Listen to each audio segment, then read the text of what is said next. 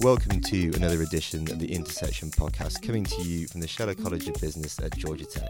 I'm your host, Leo Haigh. I'm a first year MBA student at Georgia Tech, and I'm delighted to be joined on this episode by Mason Hinckley. Mason is a business administration major here at Scheller, and he's just rounding out his junior year. He is concentrating in strategy and innovation with a double minor in mechanical engineering and industrial design. So, plenty of good topics That's for him right. to get stuck into there. um, but you also, Mason, you are keeping very busy outside the classroom as well. I know you've already started your own company and you're an active participant in the Georgia Tech Invention Studio. And if you don't know what that is, that is a space open to students here to prototype new products and solutions. And it's the largest student run makerspace in the United States. And in that vein, Mason, today we're going to be talking about the metaverse and continuing that series we've been running here at Scheller. So we're going to be discussing some of the most exciting new technologies that are emerging around the metaverse and what the future could look like as these new capabilities converge. And Mason, I know this is something that you're particularly passionate about and you've done a lot of research and thinking into this topic, so I'm definitely looking forward to jumping into that with you. But first, it would just be great if you could say just a few words to introduce yourself and say what you've been up to since starting your business administration major here at Georgia Tech. Yeah, thank you so much for having me. I'm, I'm happy to be here. Uh, you pretty much hit all the highlights, but I'm third year here at Tech, so I've been spending my time since kind of getting here and working on my major and working make do my build my own major version of myself. You know, doing the whole three pronged like disciplines with industrial design, ME, and plus business. I'm really trying to set myself up for tech entrepreneurship. Um, the metaverse has been a topic of interest of mine for years now, and I've really kind of loved how it's blown up in the media recently. And it's been a great opportunity to learn more about it as other people do and really try to share my knowledge and my perspective on it. So thanks for having me. Oh no, it's a pleasure, and I mean it's great to see that you're able to kind of leverage so much of the resources here Yeah, at Georgia yeah. Tech on that, Jenny, as well. I mean, you're certainly someone who's been keeping very, very busy in your three years here. I so my best. Yeah, well, I appreciate you making the time for you, but but you're absolutely right. You know, it is. There's a lot of hype around the metaverse at the moment, and I think what we want to do at Tech is tap into minds such as yourself who are looking at this, you know, really from a future capabilities perspective, and really thinking, you know, largely about, you know, in the next 10, 20 years, you know, how can you have a mm. career in this, or you know, how can we use these technologies to get some really exciting new capabilities. But Right. at the outset, you know, Mason, I just kind of wanted to take a step back and just think, well, there's lots of different aspects of the metaverse and it means different things to different people. When we're talking about the metaverse, kind of what are you thinking of? Like, how do you define that? Right. I think the metaverse can be defined as a lot of different things, especially now, like with the terms being thrown out there to describe, you know, who knows what. Uh, When I think about the metaverse, I kind of think of it as the next stage of the internet. Right now, we go online and we just like a flat screen, and that's like Wikipedia or whatever you pull up. I think of the metaverse as the next stage in experiencing that information, of interacting with it, like your ability to harness all the data, all the information available to you online that people all around the world have put together, and being able to experience it in different ways whether that's through extended reality with VR or AR, or even through just uh, cryptocurrencies, blockchains, all that. Yeah, there is certainly a lot of um, different technologies, isn't there, that's all kind of converging at the same Yeah, time. And really are. a lot of different aspects of that that different people are pulling on. But I think, you know, one of the things that you've mentioned and, and seen some of the stuff that you've written about before is like the, the convergence of this, I think, is Mm. what's truly exciting. And how do we leverage different pieces of that to create new capabilities? And as you say, bring you know, totally step out of the kind of 2D reality that the internet that we've grown up with to something entirely different and much more immersive. But gives from a personal perspective, Mason, you know, what kind of attracted you to start looking into the metaverse to begin with? Mm, that's a good question. It really kind of started with my interest in kind of reading and literature and cinema um, uh, when I was growing up. You know, we started with in 2008, like Iron Man 1 came out. And Tony Stark has his, like, just Jarvis, and he's speaking to him in his Iron Man suit. It's all so cool, and there's so much technology going around. And then you combine that with, like, Ready Player One, the book by Ernest Cline, where he describes this dystopian world where everything's virtual, everything is kind of about this game online and in VR, and the, the real world is subpar to the virtual. And that kind of launched me into this, like, wow, like, is this possible? Where are we going? And then kind of COVID hits, and the entire world goes online, and Right. everyone's like, oh, wow. Like this is a thing, and that's kind of where that my interest started and has continued in. And I know that you've been really leaning into that since, and in some of your stuff outside of Georgia Tech, I know that you've been kind of interning and looking into the like AI space and how that can be leveraged in those capabilities. So I know this is something that you've really immersed yourself in now. But just on that note, How are you kind of engaging with the metaverse currently? Like, are there kind of consumer aspects that you get involved with? You know, maybe like on the gaming side, or is it more kind of on the on the business and potential that particularly interests you? I'm definitely a consumer of the metaverse, you could oh. say.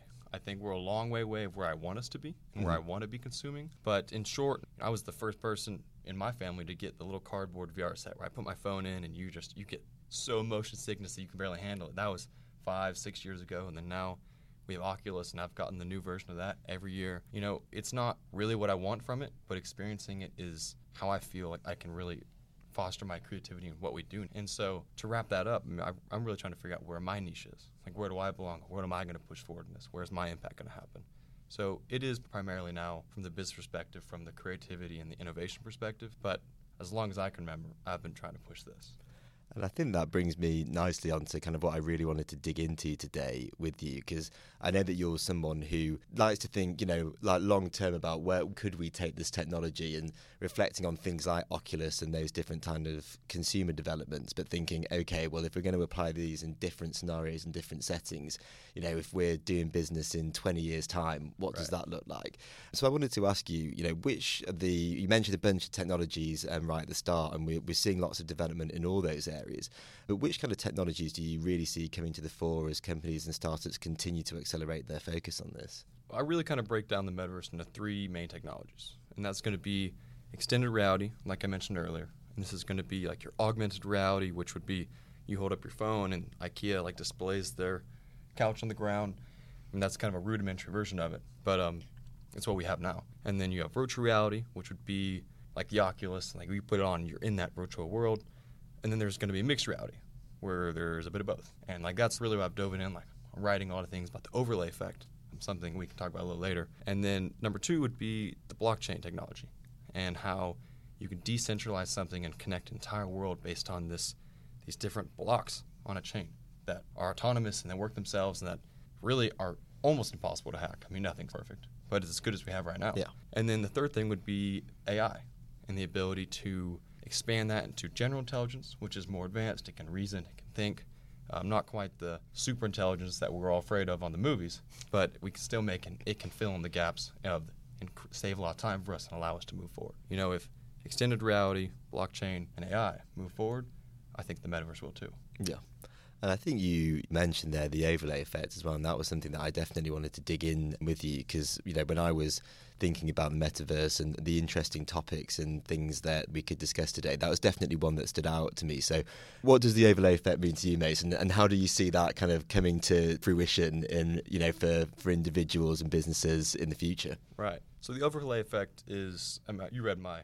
I did, I did, and we can definitely give that a plug when it, uh, to come out with the podcast because it is it is well worth the read and definitely walks through kind of all the different technologies that you just mentioned there and how they all converge. So we will make sure um, when that is finished off, um, Mason, and, and, is ready for publication, that we put that out alongside the podcast because it is well worth the read. Um, but yeah, you can give us a, a sneak peek now by kind of talking us through the overlay effects that you mentioned in that piece. Okay, okay.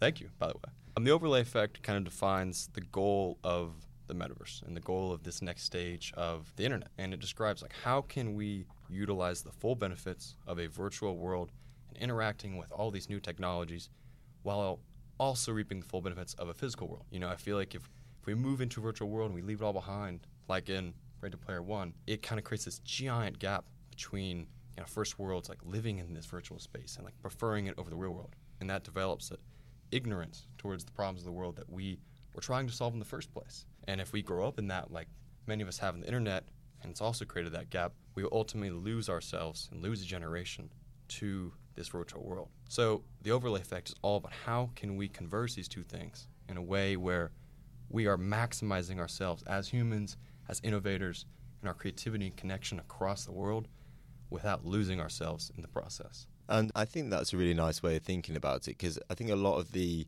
concerns around the metaverse when people are probably not using it, you know, as as you are, for example, like you know, you're already dabbling with Oculus and those types right, of things. Right. But I think people kind of see it only through that lens, right? Which is oh well, people will now just be disappearing off. You know, they'll be waking up at 9 a.m. and instead of you know logging on and doing work, they're just going to stick on their VR headset, And live in there for yeah. 12 hours a day, and we'll, we'll never get them back. But I think you know what you're talking about is like a much better use case of it, which is well, how do we you know augment what we have today and improve that and use technology to kind of improve our like just the normal reality that we're in now. And I know in the piece that you've written you were talking about like the virtual meeting aspects of that where you could be meeting with a business contact from a totally different continent on a different time zone but they're almost in the room with you. So you know instead of like just interacting them through a screen as we do at the moment that you can have them in a hologram in the room with Mm. you live is actually a much better way of meeting, but you're still in, in the in the real world, as it were. You're just using these kind of metaverse aspects to enhance that. So I thought that was a really, really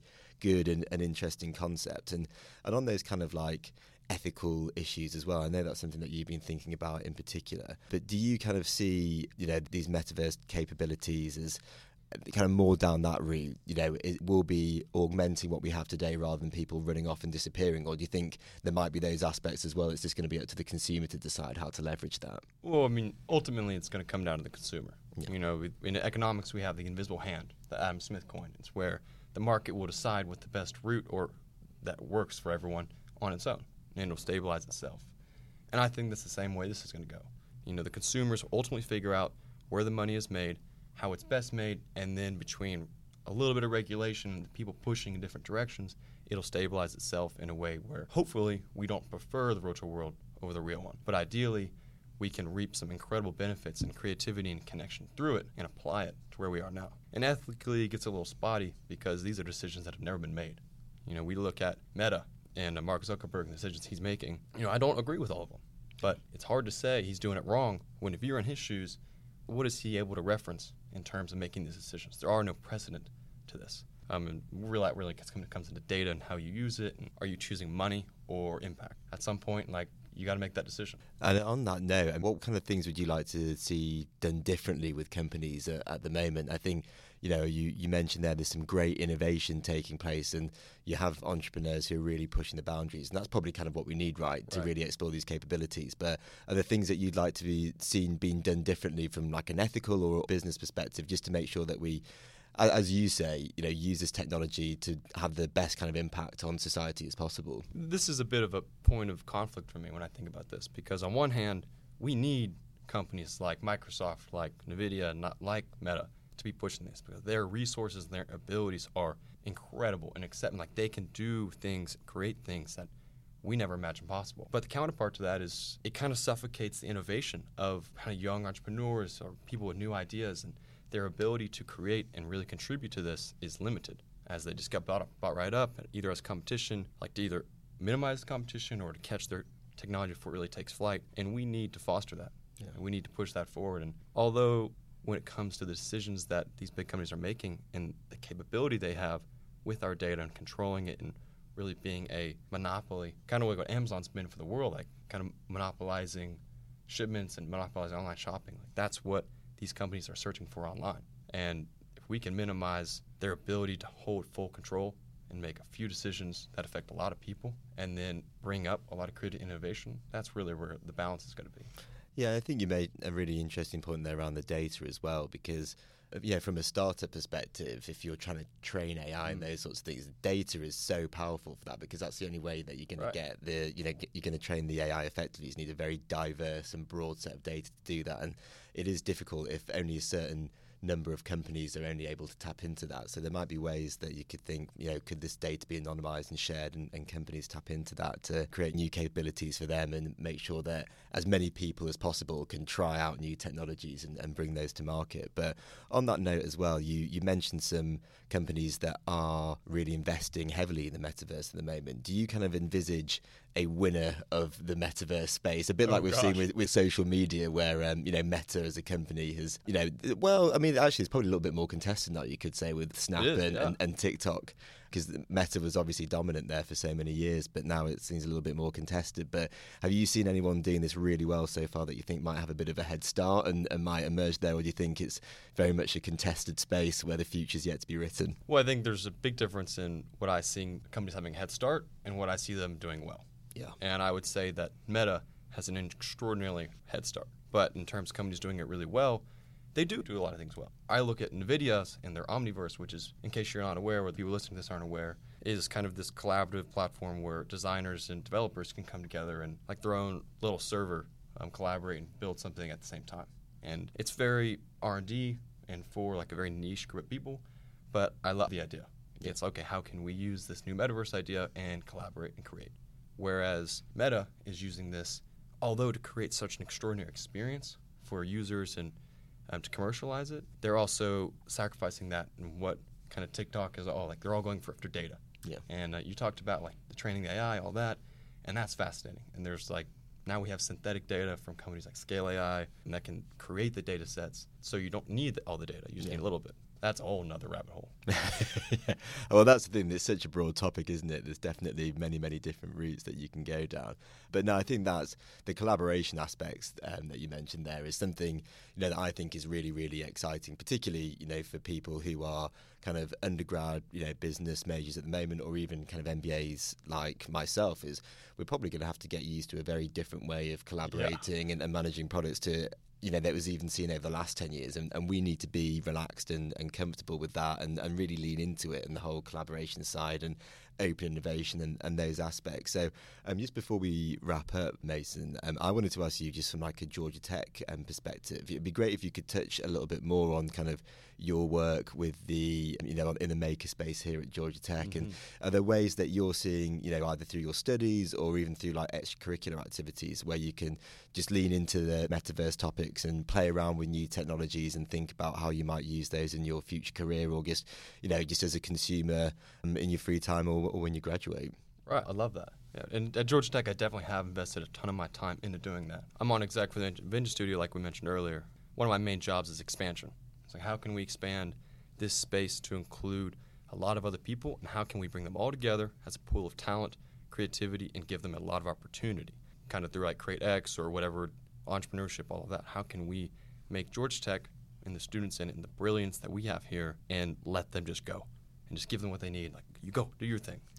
And we're doing that right now. We're creating several new makerspaces on campus. We're going to try to connect them in between. CreateX does a great job with that. They like, okay, they critique our ideas. Like, this is how you start a company. This is what you're going to do. The blockchain club that I'm involved in. I mean, we have people looking to fund startups out of that. That's pretty incredible. But for any Georgia Tech student or any student at another university, you just eventually just have to start something. Just go out and look. I like this. I want to be part of this. What's the closest thing I can find to it?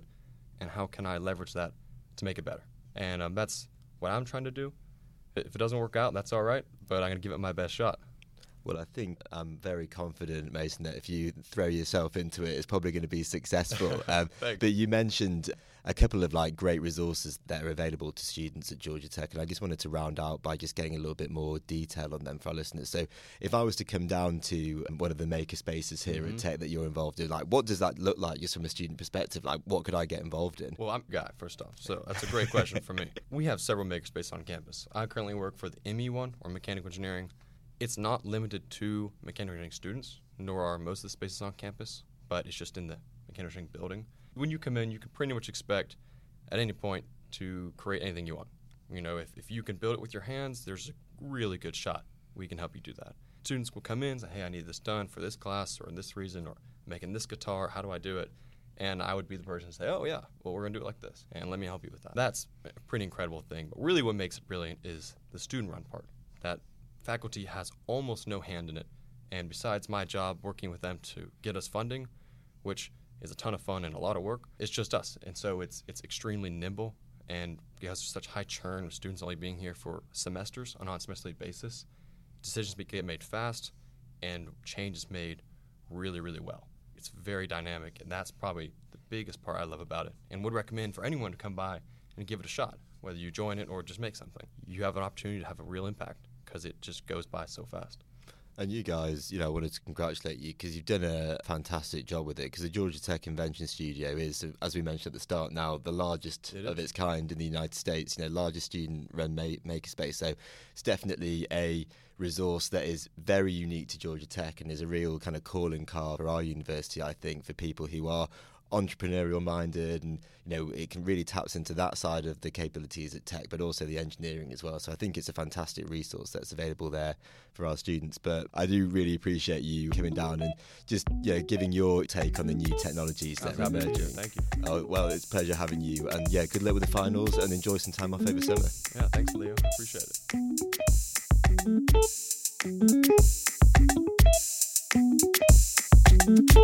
it. Música